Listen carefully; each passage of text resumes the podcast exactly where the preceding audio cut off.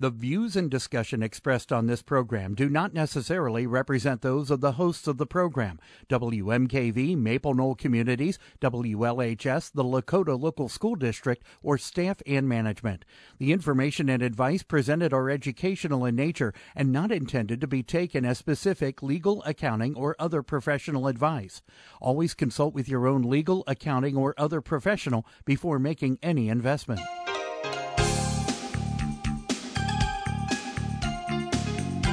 Welcome to Real Life Real Estate Investing, a show to help you gain financial freedom by investing in real estate. Brought to you by the Real Estate Investors Association of Cincinnati and the Ohio Real Estate Investors Association. You're listening to Real Life Real Estate Investing on WMKV, WLHS, and the Maple Knoll Radio Network. And now, your host, Vena Jones Cox. Good evening and welcome to Real Life Real Estate Investing. I am your host, Vena Jones Cox, and Real Life Real Estate Investing is your public radio source for the inspiration and information you need to start or grow your own real estate investing business. And today we are going to talk about a topic that we haven't haven't discussed in a while. Um, and yet one that a lot of folks are very, very interested in because it seems like a super obvious way to uh, find motivated sellers and, um, in fact, folks who are who are not just motivated, but one way or another, they're going to sell, and that is folks who are in pre foreclosure. My guest today is Dwan Bent Twyford, a gal who went from waiting tables and owning a chain of tanning salons to becoming the queen of short sales. She's known throughout the United States for her over 1,000 deals, or actually put her put her together with her husband. They've done 2,000 deals over the course of the past 20 years or so, and she's joining us today to answer your questions about short sales and foreclosures and how they work in today's market. Dwan, welcome to Real Life Real Estate. Thank you, honey. I'm so excited to be on the show today. I'm excited to have you here. And I should say, you are joining us from one of your homes. Um, you guys split your time between Colorado and Florida. And right now you are down in Florida, but in yes, a little in a little over a week you are headed up to Ohio. And I am. I'll be up there in a week or so. I'm excited to speak to all the folks up there and share some of my real estate knowledge and people can't pass on some great tips to help them make money too. Mm-hmm, mm-hmm. So, uh, Tuesday, April 5th, you're going to be in Columbus at mm-hmm, Central Ohio right. Real Estate Entrepreneurs. And then that Thursday, you'll be here in Cincinnati at uh, Cincinnati REIA. And both of those meetings, as it turns out, are guest nights. So, folks can come even if they're not members they can bring friends um, i know at least one of the two groups is having a door prize for whoever brings the most guests so folks need to mark their calendars is what I guess I'm trying to say here. April 5th. Yeah, heck yeah. April 5th if you're in Columbus, April 7th if you're in Cincinnati, mm-hmm. and then um, uh, Dwan and her husband Bill are having a couple of follow up uh, weekend seminars as well, which you can check out at uh, centralohioria.com or cincinnatiria.com. So um, let's talk about short sales, Dwan, because golly, have they changed? that's, that's, the market crash. They have changed a lot. Mm-hmm. They have changed a lot. You know, the thing about short sales is, you know, even when they were like the hottest thing and they were so easy, people always, oh, I don't know. I hear it's a lot of work. I don't know. And for some reason, people have just always thought they were so much work. But it's really the same as building any other business. Once you make a couple connections at the bank, and once they see that you've closed a couple of deals, and you can keep going back to the same banks and the same reps and the same people, it just gets easier as it goes along. Just like with anything, like the more you learn about contracts, the easier wholesaling becomes. The more you learn and make connections at the bank, the easier short sales become. You know, it's just the more you learn, the easier it gets. So we are having very good success. Our students are still to this day having very good success.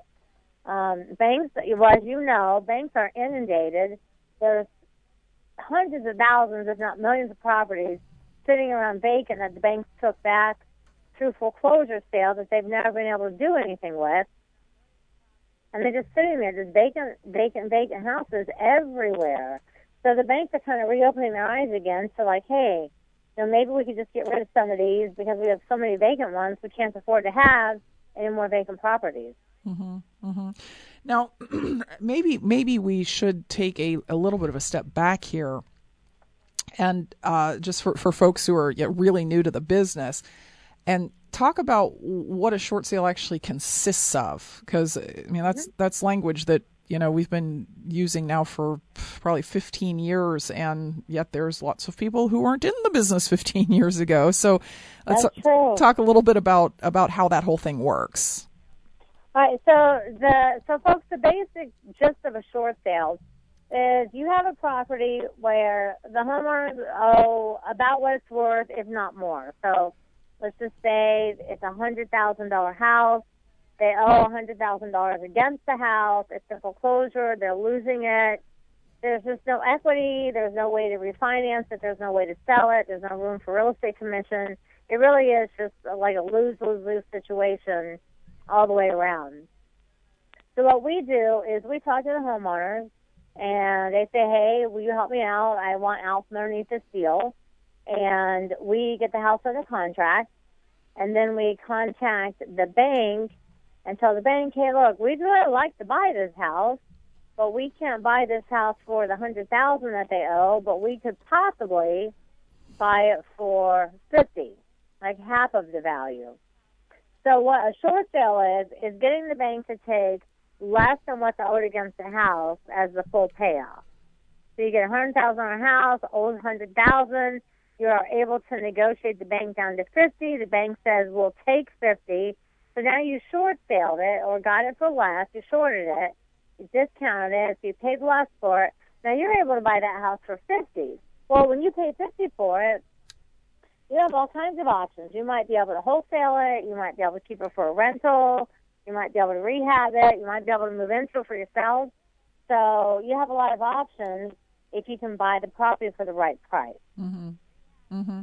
And of course, the big question that, that folks who aren't familiar with all of this and how it works always ask is why would the bank do that? They, I mean, don't don't they want don't they want their hundred thousand dollars? Don't they want the house back?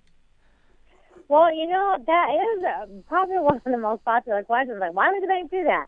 But you know, the thing is, if you look at things from the bank's point of view, when the bank, the back when um oh, what was the EMC or something? I was on uh, MSNBC once with like the president of EMC or some bank and he said that when once the bank actually serves the foreclosure papers, the day they serve those papers, the bank loses 40% of the value straight off the top.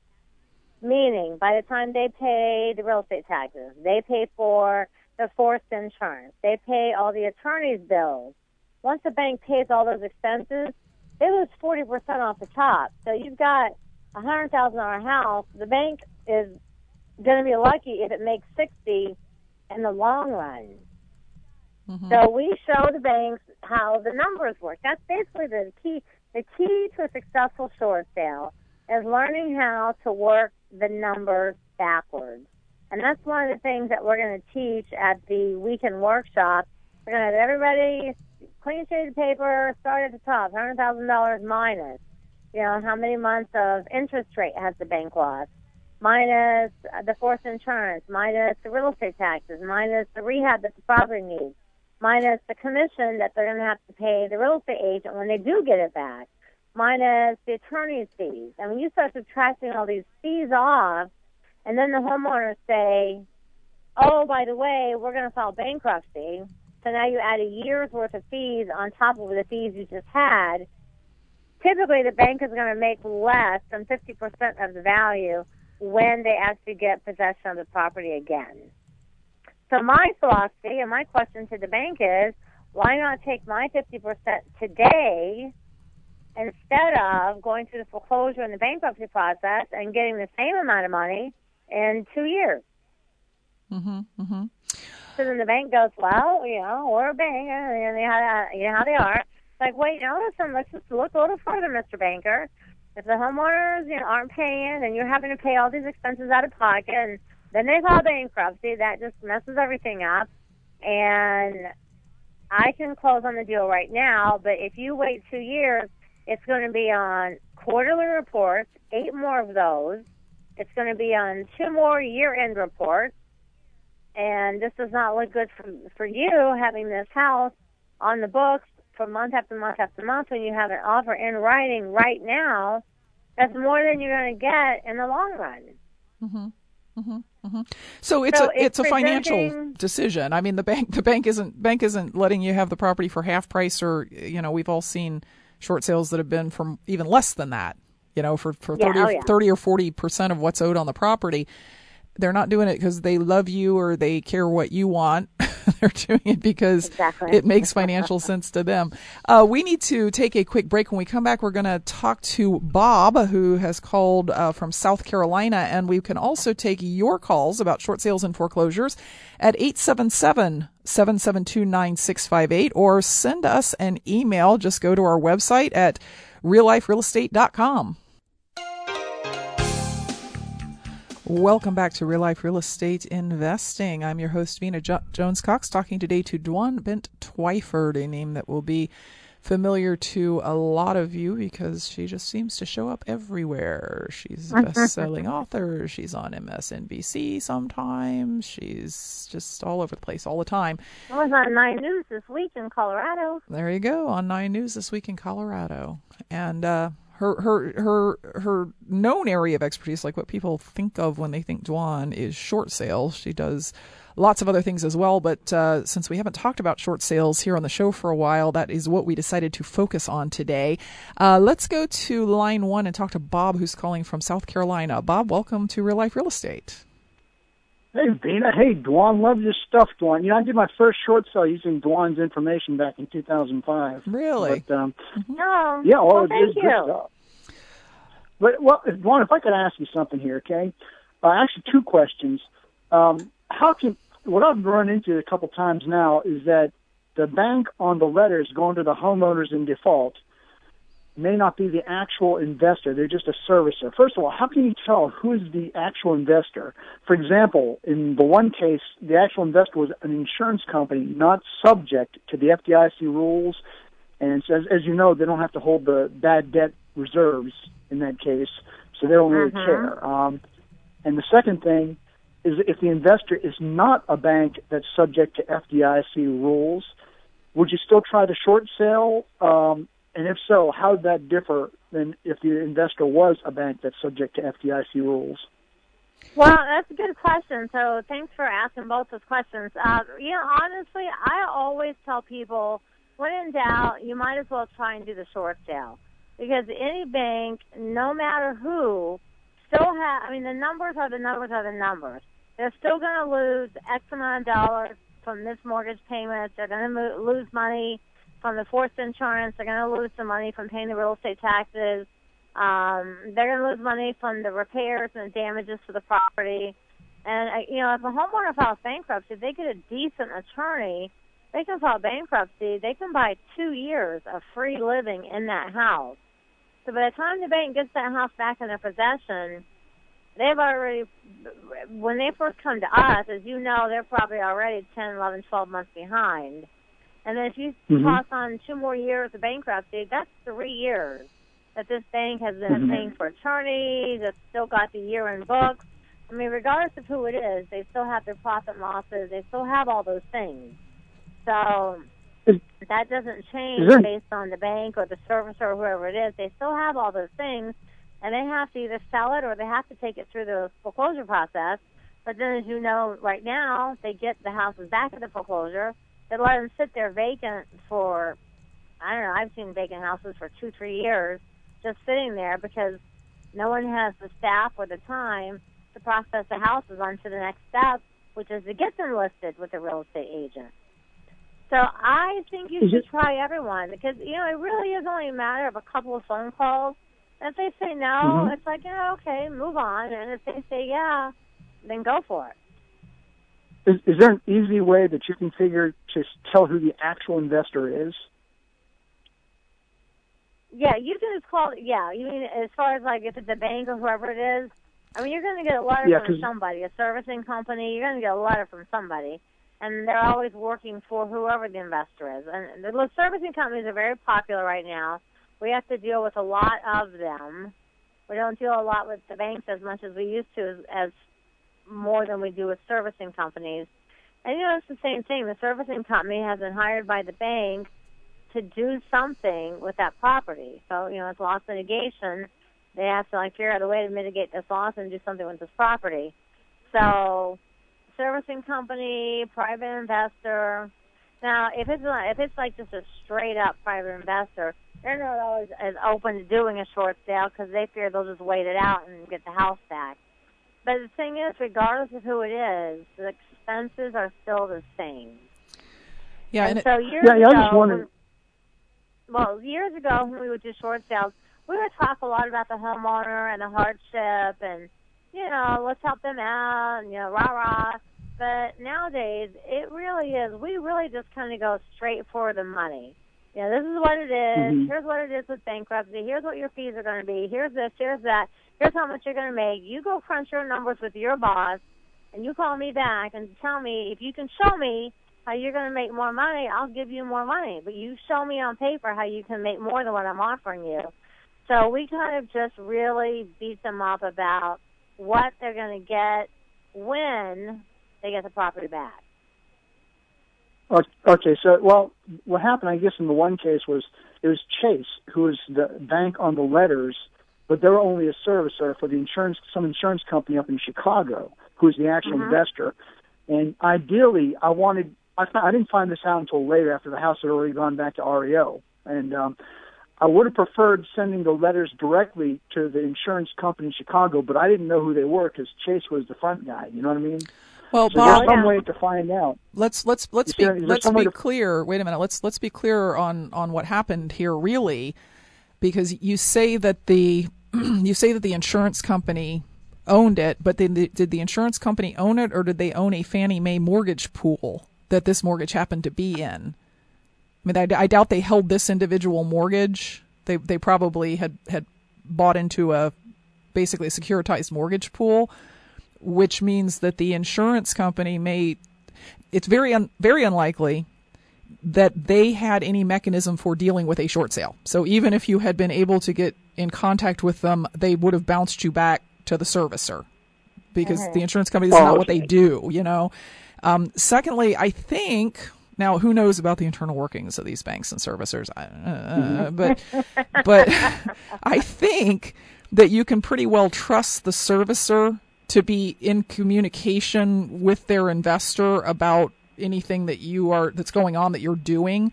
Um, because I don't know, I don't know how many short sales I've gotten down to what I thought was the very end of it. Was all, it all seemed approved, et cetera, et cetera. And all of a sudden I get this, well, no, the investor killed it message, which is, which is, you know, we, we, we approved it. We thought the BPO and your offer were close enough together, but then we actually talked to the investor and they said no. So that, you know, the investors often seem l- less in touch with reality because they're not the ones they're not the ones who are dealing with this on a day-to-day basis than the servicers themselves do. So I think you can trust that the servicers are passing on the information. Mm-hmm. You know, Dana, just to, to jump in, the servicers, one of the things that I do is it definitely takes people back. But like, let's just say, you know, that that Dina's presenting my offer and she's the servicer. Let's just say, now listen, Mhm. Dina, I understand, you know, you work with the loss mitigation, you're the servicer. So let's just run through the script of exactly what you're going to say on my behalf so I can make sure you're presenting all the facts with me. And there's always this really long silence, and they're like, what? what? I said, well, you know, I can't talk directly to the person, and I know you're going to talk to them for me, and I just really want to make sure you don't leave anything out. This is really important. I really don't want these people to file bankruptcy if things are just about ready to get out of control. So let's just review the facts. Now, I showed you how much money the bank is going to lose. I showed you this. I showed you that. Do you have everything in writing? Is it all in front of you? Can you repeat it back to me? And believe it or not, they will often cooperate and kind of present it back and, you know, go through and make sure that they have all the facts right because that person is doing your presentation. Mm-hmm. So if you just going, go through with them and they don't really understand it, you're going to get a lot of no's because they're not going to present it very well for you because they're the person that's going in to say, hey, you know what, I've been sitting here with Dwan and we crunched all these numbers and she sent me this form out of her program that says, you know, working the numbers backwards. I went over this form and she's exactly right. If we don't do this or that, we're going to lose a lot of money. Because mm-hmm. I have a mm-hmm. form I fill out and I send it to them with all the numbers and all the math and how I came to each figure and how it all worked out that way. And mm-hmm. there's no denying, like the numbers are the numbers. So, you know, you're going to lose this much money, and that's just the fact. So tell your bank, okay, so the servicer, or tell whoever, mm-hmm. my homeowner is on bankruptcy, and here's what you're going to get in the end. So I don't really care what you do. just tell me what you want me to do. Okay, so the best thing I can do is just go through the servicer, but make sure that servicer knows the logic behind my offer to present to the investor. Exactly. Make, yeah, sure, make sure they really understand it. Because here's what they're used to. Okay. They're used to people calling up okay. and saying, oh, the homeowners are in trouble. Oh, the homeowners are going to file bankruptcy.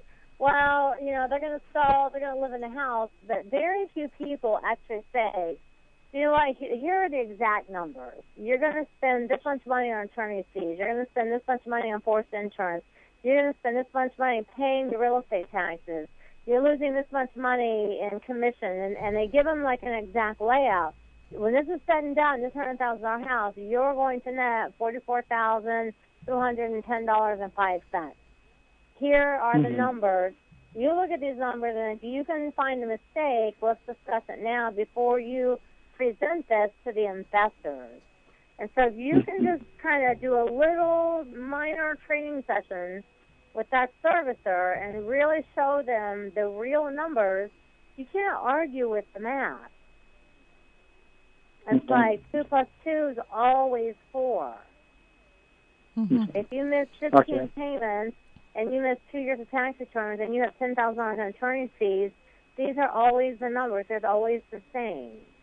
So I think what people don't realize is that with short sales changing as much as they have, banks are more concerned about the bottom dollar. They're more concerned about how many, you know, is this house going to be on my books for the next two years? And how do I present this to my shareholders who are breathing down my throat? And we actually have a good leverage point right now. Um, if we can get the houses that are with the homeowners, and we can use bankruptcy as, you know, our big threat. Okay. And we're and we're okay. getting really great deals. We're getting really great deals. But now instead of focusing on the deal and the homeowner and this and that, we're focusing on the map. Gotcha. Okay. Yeah, that that is a well, well, th- that is a serious change, Bob. If you remember back in 05. remember remember, yeah. remember how the market was then where like you know oh, yeah. pe- people who were who were literally in foreclosure could still get loans to finance out of their foreclosure. Oh yeah. oh yeah. No, that those days are so gone. You know, it's so hard to get money out of these banks nowadays. But what the banks are realizing is they see how many vacant houses they have, you know, and they know how many vacant houses are, are sitting there. I mean, you know, we put our. Uh, I'll give you guys all a little free tip here. When Bill and I um, go out door knocking, we put I buy houses cash signs in front of our bandits, uh, in front of uh, uh, bacon houses. So if we're out running around for the day, then it's a door knocking day. Every time we see a bank owned vacant house, we stick an I buy houses cash sign in the yard. So some of those signs, I mean, I'm in Florida right now. I still get calls off of a sign that we put out. We went out sign hunt, putting out signs two years ago, Christmas, two years ago, and a couple of those signs are still in people's yards because the banks haven't gotten around to processing the houses yet. Mm. So banks wow. understand, like, if banks understand, well, if I get this house back, it's going to sit there for another year, because I mentioned that. And Dwan's right about that. That's more insurance. That's more risk of vandalism now. It's, you know, I still have to pay the real estate taxes. And so the banks I'm more concerned now with, I wonder how many years it is really truly going to be before we can process this house and get it listed. Because they don't mm-hmm. have enough people. Mm-hmm. Mm-hmm. So it is a it's a turnaround. Mm-hmm. So now it's not like oh work with my homeowners It's like, listen, you guys are going to be so screwed if you don't work with me. These people Mhm. are filing bankruptcy. You should hear the way they talk. You are in trouble. But you're kind of the good guy. um, All right, folks. Um, you remember me? I'm I'm the host of the show here. Uh, we we, Vena who? we actually show over here, Vena. we actually have to take I a thought break. this was the Dwan show. Yeah, it just it, it did it did become that there for a moment, didn't it? Every any, any room Dwan's in is the Dwan show. That's the that's Oh. that's the that's the that's the reality. We just all step take that as a compliment. we just all step back and let her do her thing, and it's always good. All right, so uh, we need to take a quick break. But Bob, thank you very much for your call. Uh, we'll be back right after this. And if you have any questions, you can give us a call at 877-772-9658 or go to our web- website at realliferealestate.com and uh, send us a question via our question and answer box there on the website. Welcome back to Real Life Real Estate Investing. I'm your host, Vena Jones Cox. My guest today is Dwan Bent Twyford. Dwan is going to be making a trip through Ohio along with her husband, Bill, in the first week in April. You can get more information about her Columbus visit at centralohiorea.com and about her Cincinnati visit at cincinnatirea.com. Um, we're talking today about short sales, and we are certainly open to your questions about those as well. The number here in the studio is 877 772 9658. The um, way to send an email is to go to realliferealestate.com. There's a little tab there. It says Ask Vena a Question.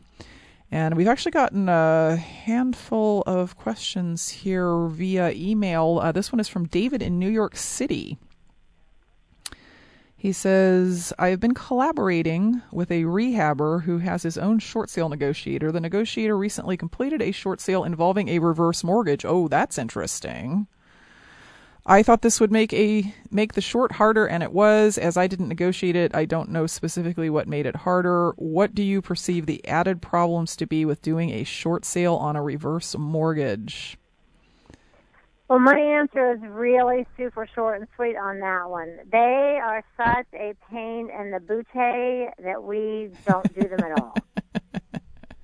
I'm just like reverse mortgage, yeah, no, thank you. I barely do them on a VA, but I will still do them on FHA because VA, you know, they're still at like you know 91, 89 percent of appraised value, so there's just no deals there. Uh, VA is okay. VA is actually really good right now because they'll pay the homeowners um, moving money up to six thousand dollars. They'll pay the moving money. So, if it's a reverse, it's just a no. If it's a VA, it's a maybe. Let me just look at the numbers and make one phone call. If it's a if it's a FHA, well, let me make like two phone calls, and if it's anything else, I'll take it. Mm-hmm, mm-hmm. Yeah, I've They're really hard to do because you know the people are giving the people money against their house while they're living, and then the house goes to the bank, and there's no real reason for the banks to need or want or have to do a short sale. Mm-hmm. Mm-hmm. Yeah, that's um, people people see the ads on television for reverse mortgages, but you know if you're not, what the, there's some lower age limit where you can get them 55 or something. And I'm not sure folks are really familiar with how those work, uh, but it's exactly like you said. You you get the payment. You you you mortgage your house, but you're the one who gets the payment every month. And uh, so typically, the only the only times I've ever seen those go into foreclosure is the person dies because that's the point. That's the only point at which you have to pay the mortgage back if you're, the borrower dies, and then for whatever reason the estate doesn't sell the property to recover the money for the reverse mortgage holder. So uh, it's a little bit of an unusual situation uh, where you would even see that. But what about? Let's talk about uh, similarly um, properties that have home equity lines. How, how do you find those? Because that's a similar situation, right? I received this wasn't money I got to buy my house. This was money I got and I bought a boat with it or something, and now I owe it back and I'm not paying it. You know, banks banks will do. It kind of depends on who has who's the home equity line. The home equity line It's with the same bank that people borrowed the money, and it's kind of all tied up. Although it's two separate mortgages, it's a first mortgage and it's a home equity line. It's all the same bank. It's a little bit easier to say to the bank, listen, let's just roll this lump sum of money into this one amount, and let's work off of this one figure. But when you have two separate banks, the separate banks, like you said, they're like, hey, you bought a boat, so I don't want the boat, I want your house. And the first mortgage is like, hey, we don't care, we're getting the house. so really what dictates that is the first mortgage will strictly dictate what the second can get. So whether it's the second mortgage or home equity line or whatever it is, the first mortgage is going to dictate how much they can have. And they want to give them usually zero, maybe one thousand dollars, and it could be a fifty thousand dollar home equity line. So if the so the thing on that is if it's like a home equity line with a different bank, really the first phone call you should make is to the first mortgage and say, I'm interested in short selling this house. What are you going to make the the home equity line? What are you going to give them? We're going to give them twenty five hundred bucks. Okay, fine. Then you call the second, the home equity line. Listen, the first is only give you twenty five hundred. True that we're not taking it. We're going to fight for it. Just step away. Mm-hmm, mm-hmm. Because the first is going to dictate what the second gets, and the second's already up front. No, it's not going to happen no matter what. We'll go. We'll go to court. It's like okay, I'll find another house. and and that's the thing, Vena is you know you and I both know you can't make every single deal work, and one of the hardest things for especially a newer investor, one of the hardest things for a new investor is to to get a homeowner and someone who says, "Hey, I want to work with you, and I've got a house and a home equity line, and it's yours if you can work it out." They're like, "Oh, I got to make this deal work." But if you have, you know, 25 deals in your pipeline, then you can make that phone call to the first mortgage, and you can make that phone call to the home equity line. You can say, "Sorry, next, I can't help you," and you can just move on to the next deal. And that's you and I are able to do that. We're able to look at 25 deals, and maybe we only take one but that one is definitely for sure going to close because we took the best one. But newer people, they get three or four leads and they feel like, oh my gosh, I have three leads. I have to make all three of these work or I'm going to, you know, be out of business on myself. And they try to make things work where they should have really been more realistic and said no in the beginning and not wasted their time. That's that's very interesting that you're that you're saying that because I think a lot of folks who who make their living at short sales full time approach it as a throw a lot of stuff at the wall and see what sticks kind of thing. Uh-huh, you know, I uh-huh. I have a I have a student now. I'm not going to say where, but he's he's he's in the Midwest, more Midwest than I am, who closed like 98 deals last year, all of which were short sales. But to get to those 98, a couple of things happened. Number one, he probably worked four or five hundred files. Yeah, I was going to say he probably worked at least four hundred. Yeah. And secondly, he did he did something that I see a lot of folks who are interested in short sales doing right now, which is he got a real estate license so that the ones that he could not negotiate down to a price where he wanted to buy and fix or buy and hold or wholesale, he could list and Yeah. at least get a commission off of them. So so Yeah. of, of those 98, I'm I'm guessing 20 were probably investor grade deals if you were, if you will. that, were, uh-huh. that were cheap enough that you know for, for you and I to get excited about as opposed to a homeowner type deal, which is fine. I mean, uh-huh. homeowner type deals are fine if you're an agent and you can get a commission off of them. Uh, Sure. But um, it, it's interesting that you say you're being super picky about. I'm just I'm just even not even going to go after the ones that aren't going to go anywhere and not waste my time because that's that's the number one thing people complain about about short sales, right? They don't close and they take forever. Yeah, yeah, they do. And, you know, it's funny. It's actually one of the things that I talk about at the weekend workshop. Is I tell people, listen, in the very first session in the morning when we're talking about how to find deals and, you know, kind of how to get your mindset right, I just tell people, you know, stop trying to make every single deal work. If you keep your pipeline full enough, at the first sign of a homeowner or a bank or an investor giving you trouble, you just go next and you move to the next deal. But but you know, you remember being new, and I mean, we're not so old we can't remember when we were new investors. And when you're new, you have to, you feel like I have to make every deal work. This might be the only one I get for the next six months. If I I let it go, I'm not going to make any money. But once you have the confidence to know, hey, I can keep my pipeline full all the time. I know there's always another deal out there. I can pick the ones that are good, and the other ones, you know, you can't help everybody. That's the thing. And it's funny. This weekend we just did a workshop this past weekend, and one of the women, she's uh, so sweet, and she's really, know, really highly uh, like a sensitive. And she came up and she was like, really had tears in her eyes. And she goes, you know, when I can't help people, I just start crying and I don't know what to do, and I try to make everything work. And I'm listening to you talk, and I'm spending six months on these deals, any kind of deal, because I, I just can't say no to people. So I said, listen, this is what you have to do. This is how I was able to make peace with the people that I couldn't help, and then they went ahead and lost their house anyway. I just say to myself, okay, God says all of us go through different seasons.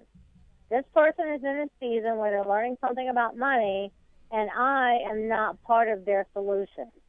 So I am able to say, no, I can't help you. I'm not the person that's supposed to help you. I can't make this deal work. I'm not part of your solution. So I have to say next and go help the next person who I am part of their solution. And that was kind of how I helped myself in the beginning because when I couldn't help homeowners and they would cry, I like wanted to move them all in with me, and you know I felt so bad for people. But then I just started realizing, you know, not everyone is meant to be part of everyone's solution, and if I can't make it work, I can't make it work, and I can't feel bad about and beat myself up and not enjoy being a real estate investor. Mm-hmm. And mm-hmm. when people learn to keep 20 or 30 deals in their pipeline, they'll just dump them like hotcakes when they're not good. Then they'll suddenly be closing 50, 60, 70, 80 deals a year. So, man, all my deals closed this year. That's because you said no to 150 other ones. Mm-hmm. Mm-hmm. All right, uh, we need to take we need to take one last break before the end of the show. Here, I do want to. We've got a couple more listener questions lined up, but I want to invite anybody who's got any last minute questions to give us a call at 877-772-9658 or to go to our website realliferealestate.com. Send us a question via the Ask a Question tab there. We'll be back right after this. Welcome back to Real Life Real Estate Investing. I am your host, Vena Jones Cox, talking today to Dwan Bent Twyford, who, along with her husband Bill, will be here in the Cincinnati area on April the 7th. Uh, you can get more information about that at cincinnatirea.com. We are talking about short sales, and right now we're really just kind of taking listener questions about this because there's a, uh, a ton of them that have popped up here. Um, question here from, again, David in New York. He says, if the mortgager has died and there are no other assets, then I believe the family has no incentive to participate in a short sale because the family will receive no money. And let me fill in the rest of that blank and say, and have to pay to open up a probate so the short sale can be completed. Do you agree? Well, you know, the thing about probate, you have to look at was there a will? Did the person that passed away deed the house to somebody else, leave a power of attorney? Was anything done? Otherwise, yeah, you have to open up probate. Then the judge has to do a special deed where he deeds it to the, some family member who then has to do whatever. And if there's payments due, those payments are piling up. The house goes into foreclosure and a lot of houses are lost to foreclosure before the probate's even finished. Mm-hmm. So I agree in the fact that A, I would ask, was there a will? Was there anyone left as an executor? Is there any kind of power attorney? Is there any anything? And if there's just nothing, the person died and that's it. Yeah, I mean, unless you, it's really like some crazy house with a ton of money in it, um, it's not really worth chasing because the, the payments are going to fall behind by the time you get it through probate and pay for that and pay taxes and pay this and that, it's, there's no money in those deals. Mm-hmm. That's why it's so important for people. I don't understand why, why people don't want to do wills and power of attorneys and you know I, I like I don't get why people just don't want to do those things. I think they have to wait till they're older. You know what? I've had that stuff done since Ayla was born. I'm 30 years old right now, my first will. I was like, man, I'm too young to be doing that. but I had a kid. You know, I don't understand why people don't prepare better. Mm-hmm. But they don't. So probate can be good. Probate can be bad. I've had a couple really amazing probate deals, but yeah, there's no no nothing. It's just probably not worth it. Mm-hmm. It's not worth the time. You could do there's just too many easier deals you could do in that same time frame. Mhm. Mhm. And Yeah. time. So so yeah, I mean when when you bother to train yourself as an expert in any given strategy, you know, short sales being one of them, you can afford to be a lot pickier. Yeah, if if you don't know which good which ones are are going to be the good deals and which ones are going to be the hard deals, you do everything and you spend you spend a lot of time on stuff that's not gonna not gonna work out for you. And if it doesn't work out for you, it's not working out for the seller either, of course. And uh, that that's why you know this this con- it, trying to learn short sales off of off of you know YouTube videos, big mistake. there's there's way too much You to know, it. the, the easiest solution for all that, these folks, if they would just truly realize that by hiring a mentor like you or me, we could answer that question for them and they wouldn't have to waste five minutes on it. so, you know, I, I my philosophy is you learn everything in life through mistakes or mentors. And um I don't know, mistakes is a long that was my long hard path. I wished in hindsight I would have had a mentor. That's why I like being one because I can say, hey, look, don't go spend three months on this. I'm telling you right now, it's going to be a no. hmm Now, if you still want to go spend three months the experience, knock yourself out, but don't come whining back to me about it. Okay, got one last question here that I think we're gonna have time to answer. This is from uh, I want to say David. It's spelled like David, but with an e at the end, so I'm gonna say it's David. Uh, the question is I have a potential short sale, but the seller is an active duty serviceman. Apparently, his bank has decided not to foreclose because they don't think that they can get anything from him. How would I move forward on this? They decided not to foreclose, so they don't think they can get anything from him, as in the way of I when the bank takes the house back and sells it for less than what's owed, they can't sue the serviceman. Yeah, I just read something that Congress had had had extended that foreclosure relief for service members. Yes, uh, yeah, exactly what I was going to say. It's called the Mortgage Forgiveness Debt Relief Act. So something you guys should all write down: Mortgage Forgiveness Debt Relief Act.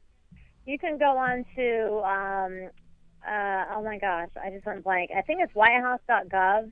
You can check every, you know, you can check on there all the time to see what things have been um, taken out, what things have been extended. But the Mortgage Forgiveness Debt Relief Act, actually, Obama turned it down last year, but then he brought it back this year and for 2016.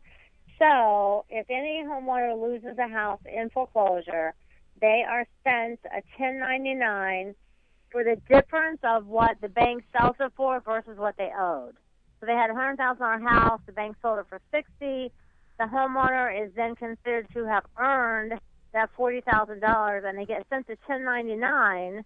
Then the homeowner, one time only on a primary residence, can take that ten ninety nine and they fill out a form that's called the nine eighty two form, which their uh, accountant or CPA or even H&R Blocks can tell you. They fill out a 982 form, they attach a 1099 with it, and they do not have to pay taxes on that money. Mm-hmm. So the banks right now can't come after anybody anyway. Mm-hmm. All they can do is send them a 1099, and they can wipe it completely off once. Mm-hmm. So Well, they can they can they can wipe off the they can wipe off the taxes, but the, if if these if the banks thinks there's uh, deficiency judgment. Uh, like, like like if they think you've actually got money and for some reason you just decided not to pay your mortgage, they can still come after you for the deficiency judgment. But the as far as as far as I understand it, and I'm I'm actually looking at the article I was sent. This foreclosure relief act for service members only says from what I'm reading here anyway, that the uh, an active service person can't be foreclosed upon for nine months after their active duty is terminated. I'm gonna have to look into this further because I, I can't believe what I'm reading here. Um, okay, so let's let's leave that question as uh, to be and for continued. I don't know exactly. I know the Mortgage Forgiveness Debt Relief Act is a general act for people, you know, like across the board, Mhm. and it's for primary residences. But I don't know the verbiage of the one specifically for the soldiers. But you know, honestly, what president? Nobody should propose on a ser- on a soldier in active duty. Yeah. But they're fighting for our country, so cut them a break, give them a two-year break on their mortgage while they're over there. You know, possibly getting killed for the rest of us, and to protect you, why don't we just give these guys a break? Well, and it appears that that may actually be the law. We we are we are out of time, uh, Dwan, but I look forward to seeing you up here in the Cincinnati and Columbus areas um, week after I next. April fifth in Columbus. Thanks for having me on the call, and guys, thanks for all your really great questions. And you know what? Give sort of short sales a chance. Give them a chance again. Just go in with a different attitude. Be talk about money, money, money, money, and and beat the bank up. Fun. All right, very good. We will see you here in Ohio uh, in first week of April. More information about that at cincinnatirea.com or for Columbus at centralohiorea.com. We'll be back next week with question and answer week. Until then, happy investing.